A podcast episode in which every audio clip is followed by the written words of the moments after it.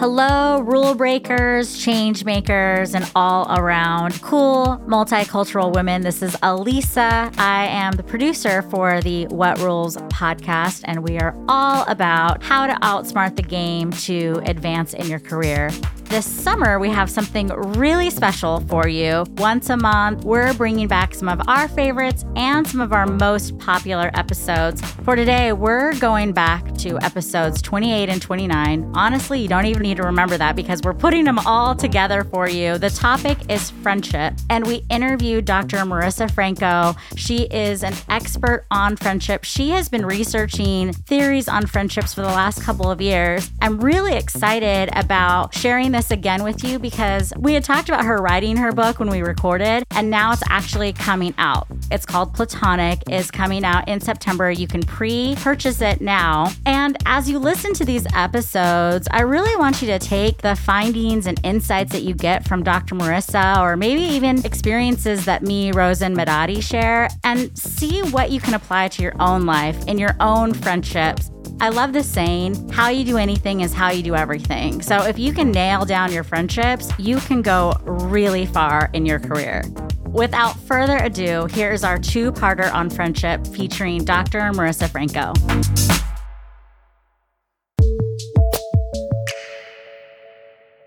Merari, we are talking about one of my favorite subjects today, and that is friendship. When was the last time you made a friend? You know what? That's an easy one because it was actually the week of September 1st. It was right before my Activate conference where I got introduced to Brenda by somebody else because I needed help with something. And Brenda and I talked in the daytime and at night, literally one, two in the morning, because I was working on the conference and she just poured her heart into it and just helped me. And it's amazing. Now we're even like prayer buddies. It just happened like that. Wait, you hadn't met before? Never ever. You met for the first time and then you're like talking all the time. And we met on the phone, like via text. Like, hey, I want to introduce you to Merari. And then I'm like, okay, I need help with this. And it was really, I would say, out of desperation that I agreed to because I don't know if I would have agreed to meet anybody new. I actually needed the help. I was desperate for the help. They introduced us. She was willing to do it. And then we got on the phone, we got on Zoom. And honestly, for like six days straight. We talked throughout the day. In the middle of the night, she would text me, Hey, I found this out for you, or I can help you with this. It's crazy how you can connect with someone that you didn't even know. So fast. So fast. But you know what? I think because I was so open to it. You made this friend out of desperation. Yes. I mean, and because you needed someone. So, like, you kind of had a purpose. It wasn't like, oh, I just want to meet someone and make a friend. You're like, no, I need someone in my life today. Yes. and it just turned out that, yes, she helped me, but the relationship got so much deeper it's incredible. I'm really fortunate and so grateful to have her as my friend beyond what she was able to help me with. Well, we're going to talk a lot about making friends as adults today because it is such a huge aspect of our everyday lives. Hi, everyone. My name is Dr. Marissa G. Franco. I am a psychologist and a friendship expert. And I'm currently writing a book on how to make friends as an adult called Platonic. She's done just a ton of research on how to best make friends, how to keep them, what stops us from making friends, how to move forward. I write for Psychology Today I do some speaking on how to build relationships in the workplace. I'm trained to do research, but I'm also trained to practice as a psychologist. I think it's really important to find people who like to do the things that you like to do. And that's sometimes easier said than done.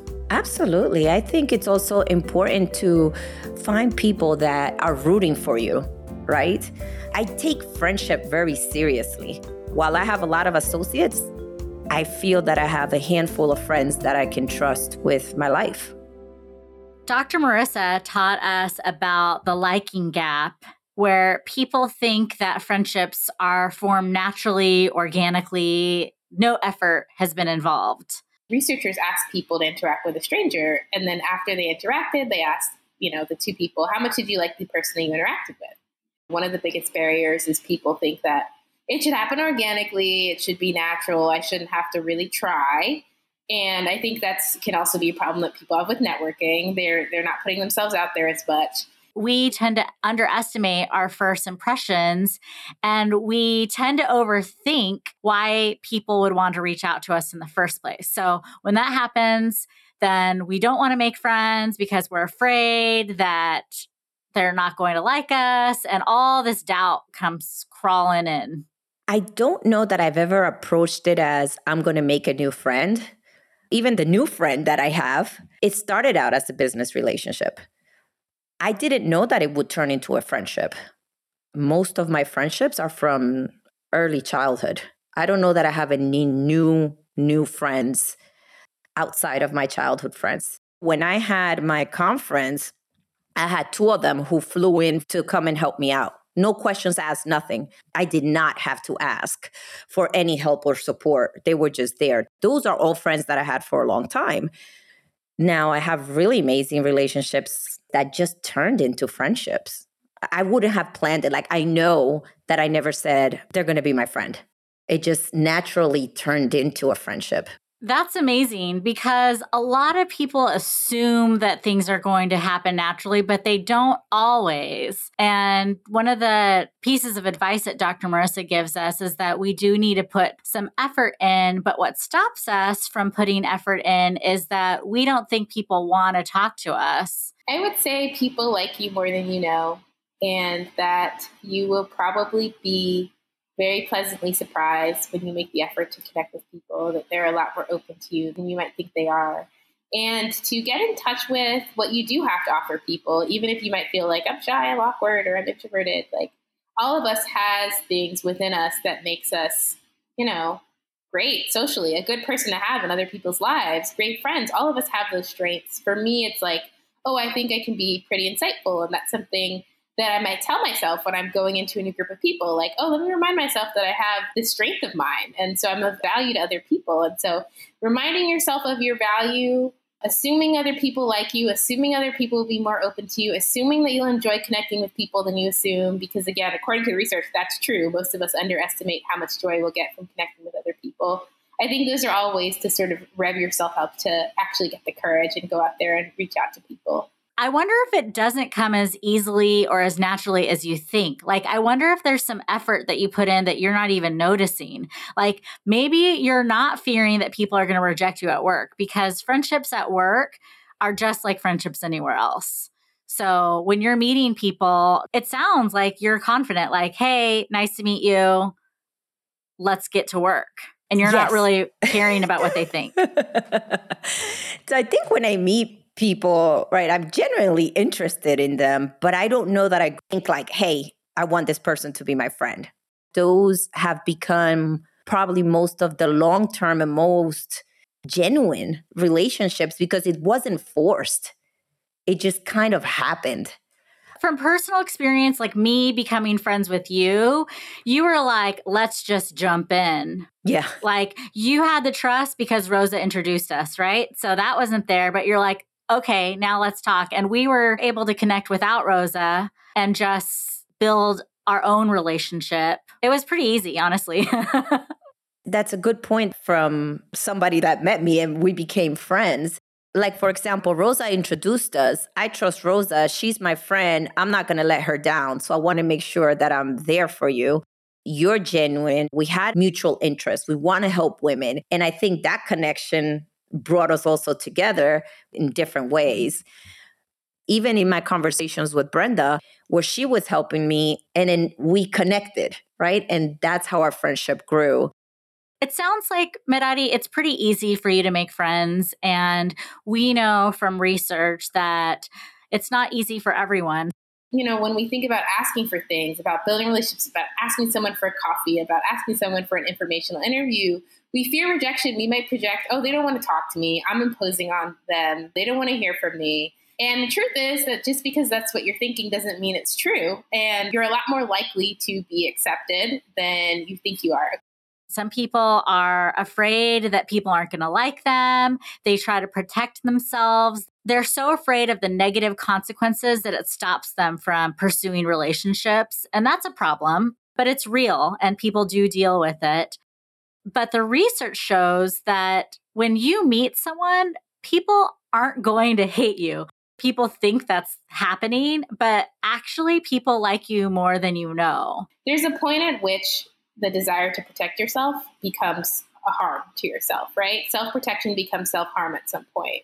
When you're rejecting people before they reject you, when you're not letting people in, and you're not experiencing all those benefits the health longevity, the beauty, the feelings of connected with other people, the feeling of being replenished and rejuvenated, the feeling of being seen and known, all of those are something that you might be missing out on in your journey to self protect. And so it might just seem like, oh, I'm protecting myself by doing this, but also think about, okay, what are the ways that I'm harming myself? To get yourself in a place that you might be more open to building connections with new people.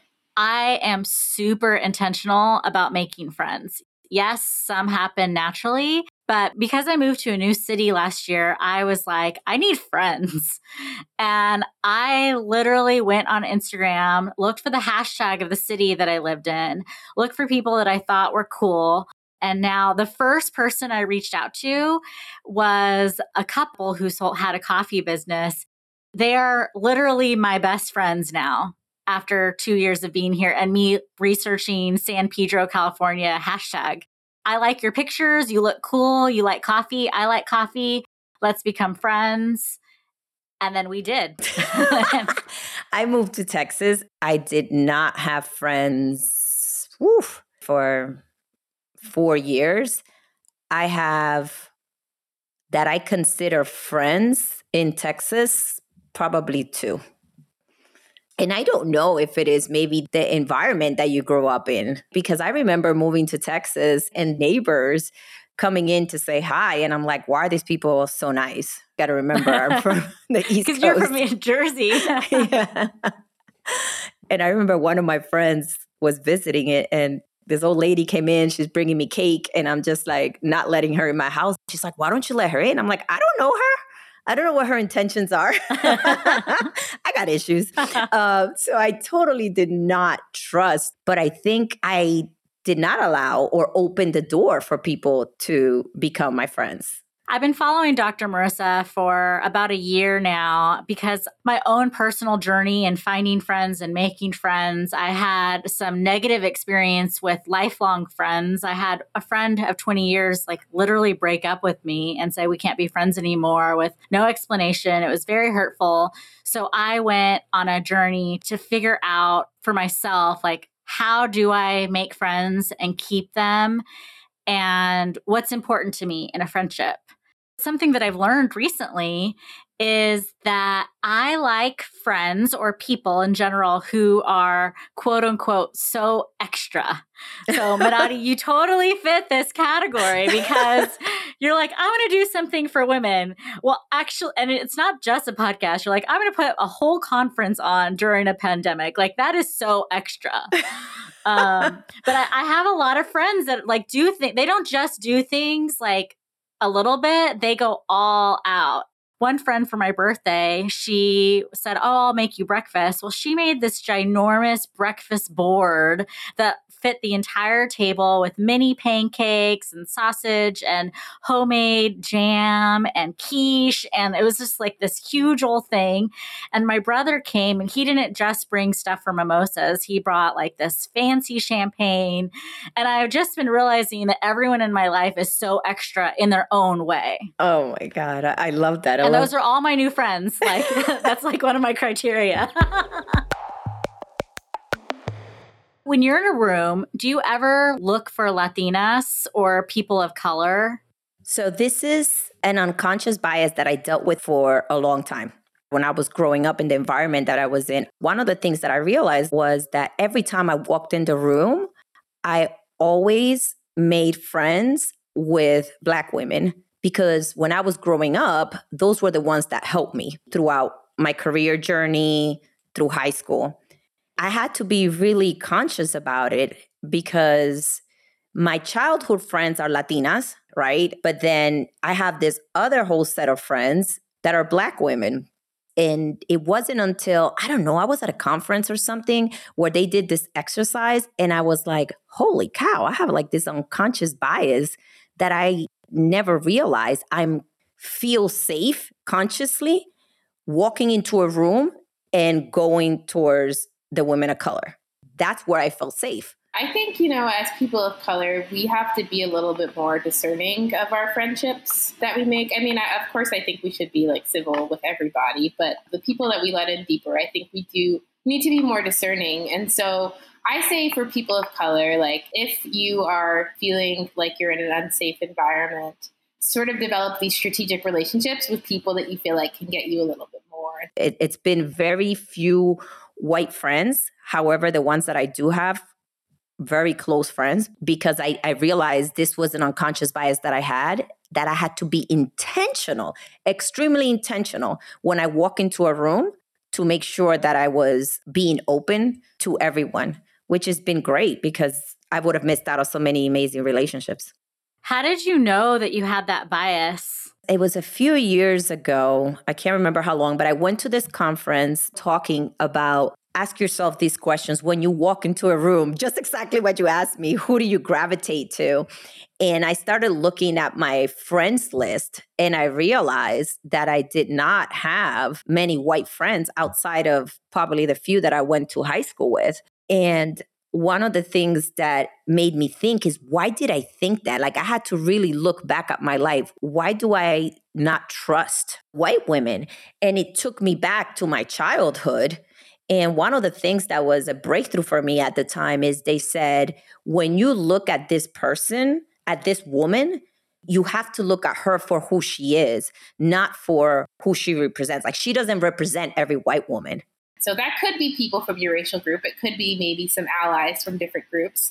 That those people that you feel like you can feel safe around and be close to are the people that you develop relationships with. I think when we go through racism and discrimination, we desire to protect ourselves. And it made me think of a time where I remember I had gone to a party and somebody had mentioned to them that I was Puerto Rican, and the woman said, Oh, I hate Puerto Ricans because of blah, blah, blah.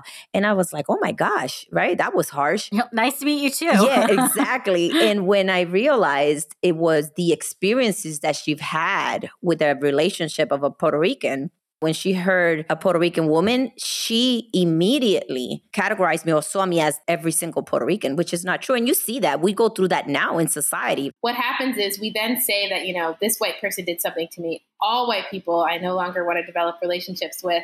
And I've honestly done that in the past too. And it's a self protection mechanism. Honestly, you're like, I don't want to be vulnerable to like experiencing this anymore. I had to really look in and face those fears that in my mind, I guess it was that young girl who was feeling, hey, this person can hurt you because that's what they did for many years. Wow. It was pretty deep. I mean, I couldn't believe that I got that from this small conference I went to, but it was powerful. And I've been able to have amazing friends help me throughout my career. But I would have totally missed out of that if I didn't realize what my own biases were. I think I have biases that I turn on and off depending on where I am. And just as you were talking, I was starting to ask myself, where am I biased? Because I grew up in a white school and in a white church.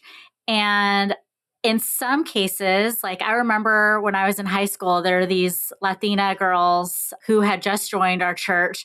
And I was like, glued to them. I was so excited to finally have someone that looked like me but later in business settings, when I saw Latinas, that like unconscious bias, I think it popped up at times and I avoided them because I assumed that they were going to treat me the way other Latinas in business had treated me, where they were jealous. They didn't like that I wasn't first generation. They were rude to me. And so I vividly remember instances where if I saw a Latina or a white person, I would go to the white person because I knew they would accept me based on past experience versus other Latinas. In high school, I went back to live in Puerto Rico with my grandmother for a year. My own kind didn't accept me. they were like, look at this green guy. And I'm like, what are you talking about? I was born and raised here until like, you know, two years ago. Yeah. But they did not like me because I was no longer one of them. One of my friends sent me this. It's a little bit long, but I want to read it and I want to hear what you think. The highest honor of friendship isn't getting invited to that party or out on a girls' weekend. It's not clinking champagne glasses at fancy brunches or wearing matching shirts on a beach in Florida. That's all nice and good and special, but it's not what it's about, not at all. The real honor of friendship is being invited into someone's real. It's getting an invitation into the nitty gritty, the not so pretty, the hard stuff, the vulnerable stuff, the weird stuff, the unpolished stuff. It's being welcomed into a home where the sink is full of dishes and the laundry is covering the couch. It's entering the places of heartache and pain. It's sitting cross legged in old sweats on the floor and laughing until you cry. It's carrying around the secrets that you've been trusted to keep. It's listening and hearing. It's holding space for each other. It's answering phone calls just to talk something through. The highest honor of friendship isn't found in beautifully planned events or brightly filtered photos.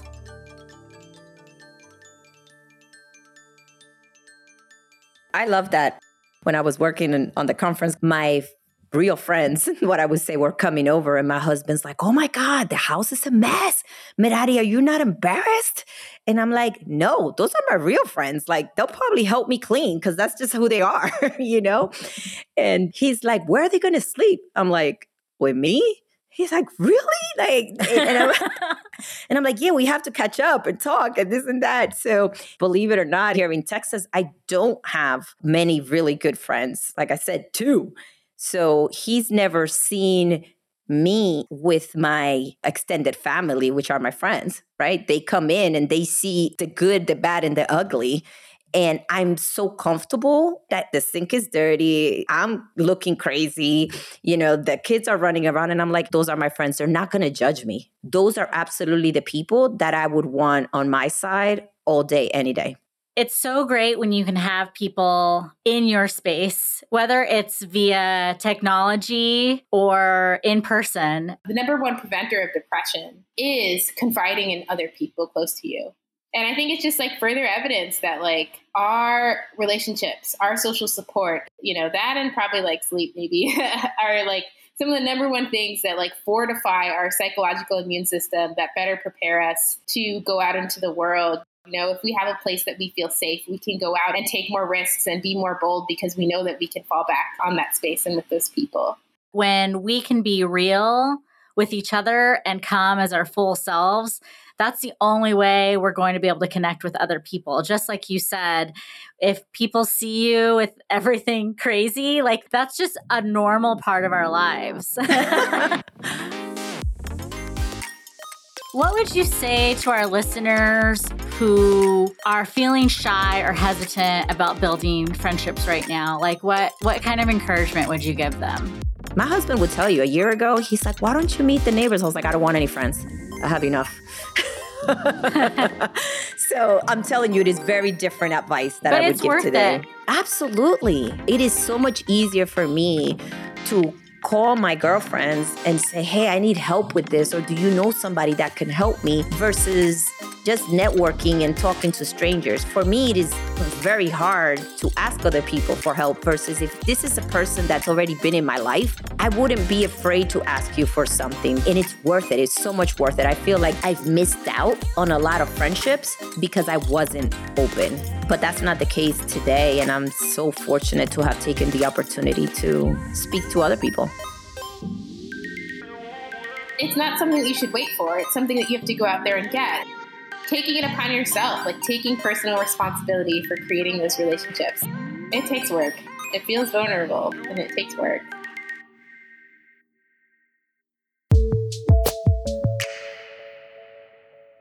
Have you ever had a friend break up with you? That's a great question. I don't think I ever had. Have you? I have. It was like bachelor style. You know, at the end of The Bachelor, when they're ready to propose and you don't know if the person's going to choose you or the other one for the rest of your lives. that is like exactly how I felt because I had this friend. Things were kind of rocky. I thought it was just a weird season for us. We'd been friends for 20 years since high school. And one day over ice cream, I was like, we should hang out. So we went for ice cream. She said, Alisa, I love you, but we can't be friends anymore. And I was like, what? Like completely, completely thrown off. And I said, Am I toxic? Am I dysfunctional? Did I do something? And we talked for a little while and I was asking her all these questions and she said, I don't know. And she recalled a story where she like went out of her way for me several times and then there was another time where she had let me down and I I told her about it and she said she felt so guilty for letting me down that she didn't like that feeling and she felt like we shouldn't be friends. I thought she, I thought she was dating your man or something like that because to break up with you that way. like, it was heartbreaking. I remember I came home and I actually I think I drove straight to my parents' house because I was like, I don't know what to do. And I just started bawling like you would in a breakup. It was just out of nowhere. It was devastating. And and now I can talk about it fine. I can laugh about it, but in the moment it was like just a shock. I guess I could see if my best friend was to tell me she didn't want to talk to me anymore. Well, maybe that's why they don't tell me because I would go to their house and be like, "Why wouldn't you talk to me? I want answers. we can't break up. It's unacceptable. Friends don't break up." But I do believe that people grow out of friendships. Growing up together, you plan out your lives and then she had these big milestones and I wasn't a part of it. And I remember when she got married, it kind of hurt again because it reminded me that, like, I'm not part of her life.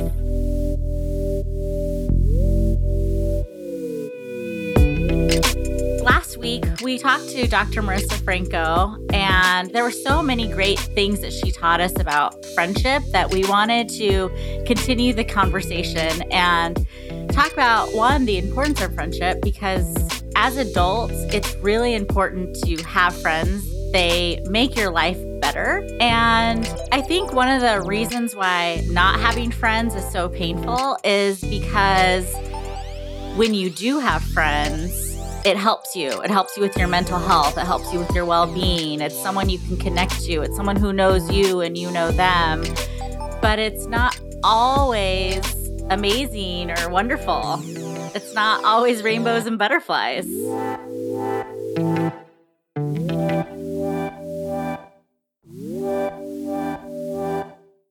So, what I wanted to ask you guys is do you actually have like very specific core non negotiables that for you actually become your framework to let friends go? Oh, to let friends go. Yeah because I actually I have to say I think I do. I think there are some very basics and fundamentals for me that I cannot, and I know it sounds maybe sounds even counter to what we always say. But for instance, I had a really good friend in my neighborhood. She and I would do a lot of things for the kids when the kids were growing up you know, like big things, big parties. Uh, we were all in each other's houses all the time spent a lot of time together and then she at one one fine day she said some very racist comments in my living room that I just could not believe that it was coming out of her mouth and it really hurt me it hurt me and I was so preoccupied that my son was next door and I did not want him to hear what she was saying. And I remember I held her by her shoulders and I kept saying, Are you listening to yourself? And she was so convinced that what she was saying it was okay. I won't say it here, but it was it was okay for her to say that. And she could not understand that I wasn't on the same page. At that moment, I asked her to leave my house. And I said, You're no longer welcome in my house as long as you continue to have those views about people who do not look like you or haven't had the opportunities that you've had. And in the meantime, I'll say hello and good morning to you, but this is it. And that was six years ago. And that was that. And it was mind blowing. I mean, I know it's an extreme, but I just felt that I just could not have, could no longer have a relationship with this friend slash neighbor. Was that the last straw, or were there other things that led up to it? It's interesting because I knew our political views were very different, but I was okay with that. I think, and Merari is great at that. And and I, I do look for others' perspectives. It's not just about mine, right? I actually seek for those perspectives. So I knew that was there, but that didn't bother me in the slightest. We did a lot of volunteering work together. As I said, we we used to do a lot for the community and for our neighborhood. We used to do a lot of again involvement in the school parties, etc. Together, bring the neighborhood together, etc. Maybe it was at a point where she felt comfortable saying those things that sometimes like you peel back and it's hard for you to understand that folks have this very I don't know, conviction about, in this case, about how races are different and the result of who you are or how you grow or end up being is as a result of what color your skin has. That was like, for me, it's like, I can't. That's too much for me. I let her go. And I let her go. Like I said, I physically put her out of my house and I think it's probably one of the most extreme things that I've ever done with friendships. I agree. For me, it's been respect.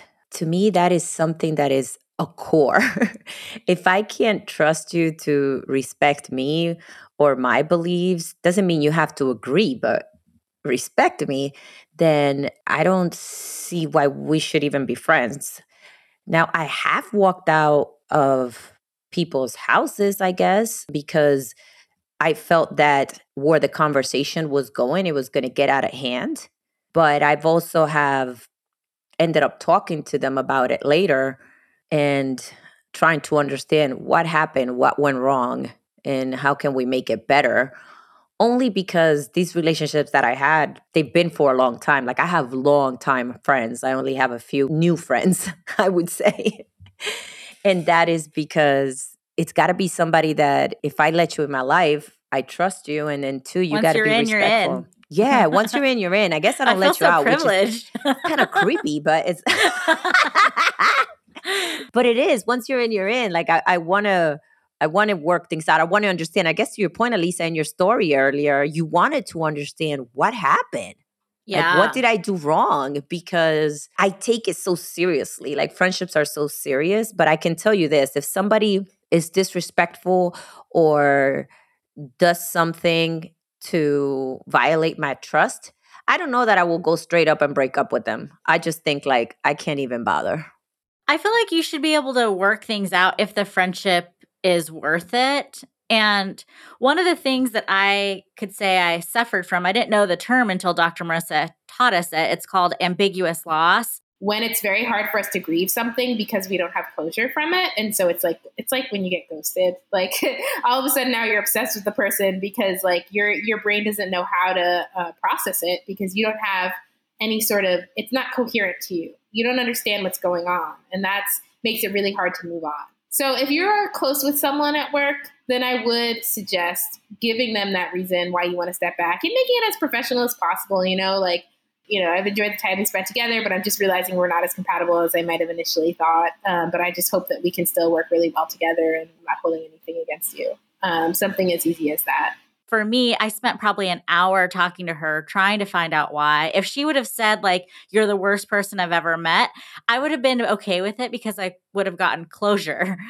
But one of the things that Dr. Marissa suggests, and anytime you're having a friendship issue, is that you have an open conversation. So if you feel like someone is taking too much or doing something that bothers you, it's really important to be open and talk about the issue at hand, which is easier said than done. Your desire is not only to be heard in that conversation, but it's also to hear the other person. Like, what do you think? What are your needs? And this is really based off of this theory called reciprocity theory, which is something that, you know, is really important to me as I think about friendship. Reciprocity theory is the idea that kindness begets kindness, meanness begets meanness, whatever emotion we put out, we get back. And so if I'm approaching a conversation with my friend, like I'm about to tell you about yourself, they're about to tell me about myself too. I want to hear and understand your views here. And I would also like to share my own. Then you're a lot more likely to get a different response from your friend. And so it's being able to be upfront about and make known things that typically fall to the wayside. And then people don't know what our expectations are. And then they might hurt us and they might rupture them and they don't even know. I don't have any confrontation problems. Like I had friends that I would just call them out right away on it, but I also know that I lose a little bit of I don't know if there's a friendship level. you drop down a notch. I drop down a notch, right? They're like, eh, Merari. I'm not gonna like I don't her. put my yeah like like let's say Elisa you and I talked and you're gonna do me a favor or whatever it may be and you let me down once I'd be like Elisa what happened but then I I don't put myself in the position for you to do that to me again. And what do you mean? So like how? for ex- do you step you step back then? I step back. Oh, okay. I step back because it hurt me. If you ask me for something, if I can't deliver, I'm going to go or whatever it is, right? It's a friendship. Like if we're supposed to go together do something and it can't happen, I understand if there's a real good reason, right? But if there isn't, then what I've seen myself do is I step back and I won't ask you again for a favor. I won't ask you none of that stuff. Will we talk and be courteous to each other? Absolutely. But I, I have a hard time putting myself in a position where I'll get my feelings hurt it's a wall. I put a wall to protect myself, right? Yeah, that makes sense. And I think what you're referring to is reciprocity theory. So if someone's not giving to you, you don't want to give to them. And sometimes we come into relationships where the person's a taker and you start noticing and you're like, okay, I'm giving and giving and giving, and there's nothing coming back.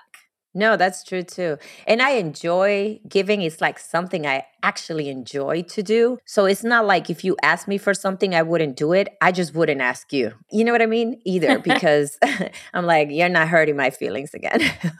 but have you ever tried? Because Dr. Marissa says that if someone's a taker, don't judge them right away and decide that they're never going to be able to give, but try asking them to give back and then decide if it's unhealthy. So you're like, do you give chances? I guess that's what I'm wondering. I do.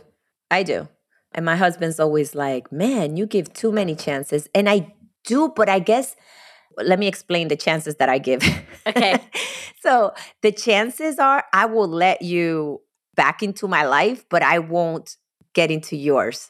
Does that make sense? I heard someone describe our life like circles. So you have, it's like think of a target and you have different like rings of the circle and that's where you you have people in your inner circle and then you have people way on the outside like your acquaintances and you can just move people from one ring to the next ring of the circle depending on how your relationship goes. You just solved the biggest puzzle in my life definitely. I moved them to a different ring they're still my friends.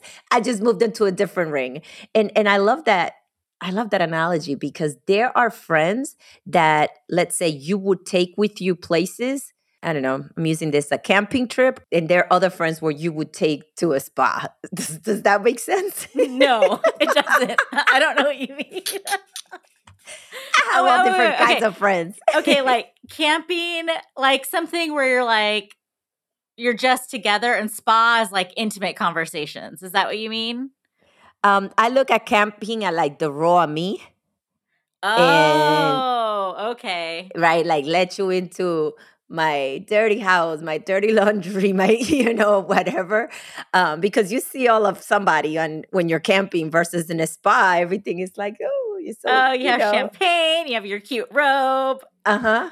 Got it. That's kind of how I look at it. Is is very different. So I think doing a relationship mapping and utilizing that ring theory and then looking and see which of my friendships I've let go, but I would like to bring into closer to the ring, right? Closer to the center where I am. It's a really good exercise. Is you just put it in a piece of paper, you put yourself in the center, and then you plot everybody depending on how close they are to you and what makes them closer to you versus not. And then you start uh, mapping out that relationship. And then you start formulating then um, what do I need to do to strengthen it or, or maybe to let it go? And it could be very fulfilling and, and very action orientated, especially when you may be just struggling with a few of those relationships or friendships. Wow. I mean, wow. that takes work. I like it though. Listen, I'm just going to say this if I start doing this relationship mapping and I start asking people to be my best friends and they reject me, well, come cry to us. We'll be there for you. but it's not about becoming your best friend, right? It's more about, eh, I think there's like different phases, right? You do this relationship mapping and it's just a matter of like looking at it and see, you know, it's also what are you gaining from them? Are they satisfying you? And what are you giving back to those friends as well? And then what does that map tells you? It tells a lot about how you're conducting yourself. It tells you a lot what it is that you value and who you value. And it probably will tell you a lot and the other way, it might open up an incredible conversation. If you're struggling with a relationship and you're sharing that map and you're sharing why, you know, you have that friend closer or further apart from you? And what would be that needs to be done in order to maybe resolve it to a common understanding of placement if we can call it that way?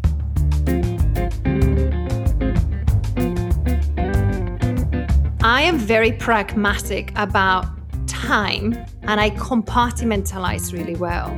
So in my mind, there's only certain time in the day, in the week, in the month, in the year to be able to do everything that I have to do.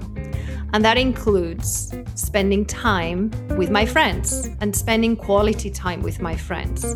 So when I look at my friends, it's a little bit of looking at a bookshelf. And I'm thinking, are all those books that I have on that shelf the books that bring me joy? Because there's only certain space on that shelf and it's prime real estate. So it's the same thing for me with friendships. When I look at my friendships, I look, are those all friendships on the shelf? The right ones, because there's only certain time that I can allocate to all of that. And I need to make sure that those friendships are the one that bring me that joy, that energize me. Those are the friends that I actually want to spend time with. Those are the friends that I want actively to lift up. And those are the friends that are on my shelf. Now, as we know, and as we've discussed and will discuss, some of those friendships sometimes, you know, they're not fulfilling you or they're giving you, you know, they're taking the power away from you. So at that moment is when I look at my shelf and I go, okay, which one is the one that needs to come out in order for me to be able to put another one in? I'm being kind of I mean, I don't do this every day, but kind of conscious around around it right? In terms of like, okay, if I'm gonna dedicate, if I just met somebody and I'm gonna dedicate a lot of time to this new friendship, which one I am not going to? Or which one is the one that I may need to just maybe take off the shelf and, you know, put it in a drawer for a little while so I can mature the others or bring some other ones in.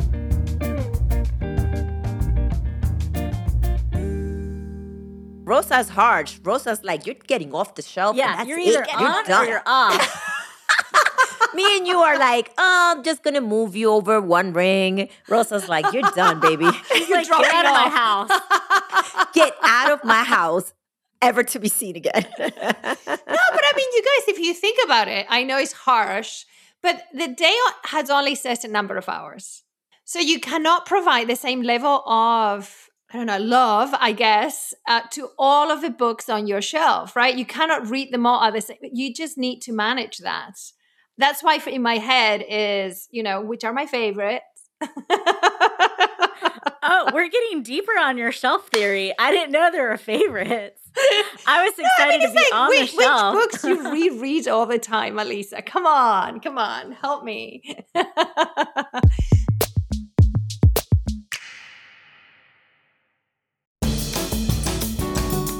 Hey, it's Elisa. If you would like to connect with me, Rosa, or Merari, go ahead and find Color Forward Podcast on LinkedIn, and we are always there. I use it all the time to reach out to executives or women who I would love to see on the podcast. One of the things that we love to do on the Color Forward page is give tips and tools for how to actually advance in the workplace. So the conversations that we have here, we're also talking about there, and we would love to hear from you to see what you have to say. Follow us on LinkedIn and share it out with your coworkers, employee resource group, or whoever you think would benefit from advancing multicultural women in the workplace. 2020 has not been what anyone has expected, but it's October and I'm already thinking about 2021. And I really think that how you show up now sets the tone for the future. And I want to help get you ready for 2021 with an interactive workshop called Gearing Up for 2021 and Beyond. We're going to create strategies for growth in the next year, and we're going to start carving a path forward for our, both our personal and professional lives. You'll also find an accountability at the end to keep you going throughout the year. You can go to thehappycactus.club. It's 90 minutes. It is Wednesday, November 18th at 12 p.m. Pacific, and I hope to see you there. You were talking about outgrowing friends. How do you know it's time to go separate ways? I think it's when we lose interest on the same things. It's what I would say. For example, I noticed that when I moved to Texas, now that was a move, obviously. So you are moving away from your friends. And actually, let me give you an example. I was the last one to get married uh, among my friends and the last one to have small kids. And one of the things that I noticed is that I do a lot of different things now because my kids are small that I don't do with my friends who have kids who are in high school or ready to go into college. That doesn't mean that we have walked away from each other's lives. My best friend's son is is in senior in high school, but we don't do a lot of the same things together. So I've gained other friends because of, you know, the soccer games on the weekends and things like that that happen. But the other thing that I would say is even when I used to run the marathons, I had friends that I would run with every weekend because we all have to be crazy to get up and run, you know, 10 miles on a, on a day. but they were we became really good friends. We shared a lot of things together, a lot of to your point, a lot of those personal things that you don't talk about with everybody and you're vulnerable and it makes you feel good after the run, after the walk, whatever it is. And just having those conversations where I don't do that anymore and we are not together, right? We don't do those things. What saddens me many times is like, wow, I wish we had more in common because something Rosa said earlier is like, I miss the conversations that we may have had. However, their kids are hanging out with other kids and my kids are still little so there are different activities that i do but do i miss those conversations yeah because i think what we had was more than just the running partners but unfortunately it didn't turn out that way one of the things that Dr. Marissa says is if you're giving people a chance, you want to look at the signs of is this healthy or unhealthy? So is this person rooting for my success or are they trying to tear me down? Right? Are they just taking from me? Does it seem like they have my best interest at heart? Right? Do they show that they like and value me? Like, those are a lot of questions that you could ask yourself to assess the health of your friendship. And if they are a taker and it doesn't seem like they like love and value you, they don't show love to you, they're not there when you need them, they're not rooting for your success, they seem jealous, like, then that might not be a, a healthy relationship for you necessarily we should assume that maybe someone just had a bad day or they got busy, they didn't text you back, it's not that big of a deal, they weren't being intentionally malicious towards you. But I wonder if we do that too much, if we assume good intent too many times. Like, do we let people hurt us over and over again and give them too much space? Or do we clam up and not let anybody in because of all the times we've been hurt? Well, for me, I just move them in and out of those rings right? but whether you like it or not, whether you, I don't, t- I probably don't tell. Actually, I know I don't tell them because I don't want to have that conversation and maybe that's the piece that's missing. I don't want to actually let me take that back. I do have the conversation tell you why i'm feeling the way i'm feeling. I just don't tell them i moved you to the outer ring. Have you ever had a conversation where you want to know what might bother the other person about you in a friendship that's a good one i don't know that i've ever asked for that feedback because that's another piece of reciprocity theory where she's like, see where the other person is coming from, but then you also put yourself aside and hear what might be bothering them about you, which no one wants to hear. and it's not always easy. Honestly, I've been trying to do it more in my life. Sometimes it's been so good. Like, I made my friend cry because she was like, I've never experienced conflict like this that feels so close and connecting. but honestly, with other friends, it's been kind of difficult and it's been hard. And, you know, sometimes other people don't necessarily have the skills to engage in that conversation that you might want to. But for me, it's also like, this is something that I want in my relationships now. And so it's almost like if you are able to meet me there, that's almost like a sign that I feel like this relationship can deepen and become the friendship that I really want. One of the things that I do, and any of my longtime friends know this because they've probably been through the process with me is I definitely say what it is that I'm feeling and, and what is wrong. I take the accountability. If it is like, hey, I'm sure there was something that I did wrong because you acted A, B, C, or D, I take the accountability and that's good, but I don't dwell on it. Like once it's done, it's done. And it's like, let's just go back to being who we were if that's even ever possible, right? Because now you're in the outer ring. So we got to work back in. yeah. And it takes time to come back. It's complicated. It is. It is. So you do have a choice. We all have a choice. If our relationships are good or bad, we have a choice on how close in the ring we put them. Or in Rosa's terms, do we keep them on the shelf or do we take them off the shelf of our close friends? And the first one is how satisfied are we I think that's what you're talking about with your running friends. Like you had a lot in common, but you wanted to go deeper. We went deeper in our conversations, but when the running stopped, like our relationship stopped. And I thought that it was deeper than that. It was almost like the interest brought us together. And as the interests change, as we grew up, the friendship changed. Well, the next factor of staying in a relationship is actually looking at our alternatives. So you have your best friend. If you're like, you know what, I'm already friends with you, we already have a lot in common. I'm probably not going to find anyone else. That's a factor in staying friends with a person. Part what I value in friendships is folks who know me and keep me honest so those who actually can tell me you are not walking the talk. So why are you behaving this way? Or those who say you say that you want to expand your network or support other women and you're not doing it rosa as much as you said that you want to do it let me help you figure it out or those who tell you you look terrible you're not taking care of yourself right those you yes what, was, the last time, Elisa, you told me I look terrible? I don't think I've ever told you. I have told you when you look amazing. but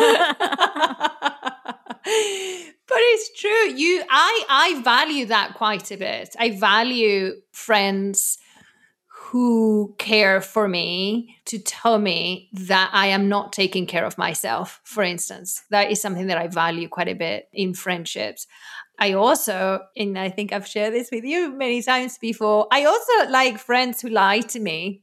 but I, I we are there to lift each other up. And sometimes you just have to lie. Yes, I do like it when people are telling me you look awful. But there are sometimes that I may look awful and I need Elisa to tell me, Rosa, you look great. I'm never lying. Moments- I have rose colored glasses for you, Rosa. But it's true. Sometimes you need both. I guess it's the balance for me, right? That friends should really be there because they care for you. So they'll be able to choose one way or the other to make sure that you know that they're there that they're there when you need them that they're there in the good and the bad and they know how to manage you in those moments. Those are like really, really good and true friendships and relationships. That's another factor in seeing a relationship. How much time have you invested already? So, as human beings, if we've invested a lot of time into something, we're more likely to want to continue the relationship, which is like why it's a bad idea if you just met someone a, month ago on a dating app to like go to Mexico with them because then you're going to feel like I've invested so much in them, I should stay with them. and so the same thing is true for like friendships that we might have outgrown. Just because we've invested a lot, we assume that you know we should continue this relationship when that's not necessarily true. And I think we need to like normalize outgrowing relationships when people when we don't feel like ourselves around someone, when we feel drained after interacting with someone, when we don't feel like we have our similar values, when they don't have our best interests at heart, I think those are all some signs. What's important for people to understand is number one, friendships are worth it and they're important. They are good for your health. They are good for a long lasting life. But in order to keep your friendships where you want them, you have to work on them and you have to have open conversations and you have to develop trust and you have to give and you have to recognize when people are not giving. Whether it's relationship mapping, whether it's friends on the shelves or not, is that it takes work from both ends.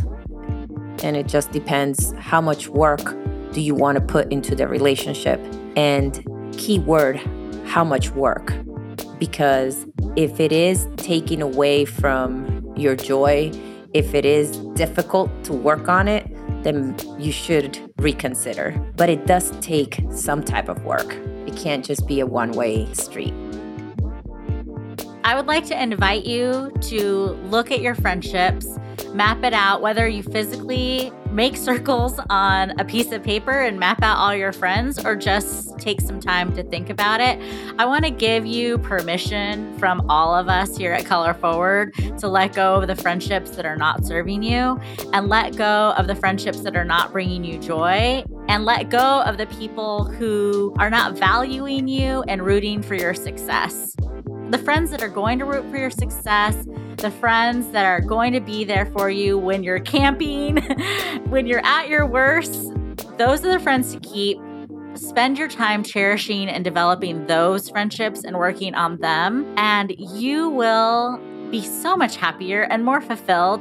If you're not sure and you're wondering if it's time to let someone go, it's time to let them go.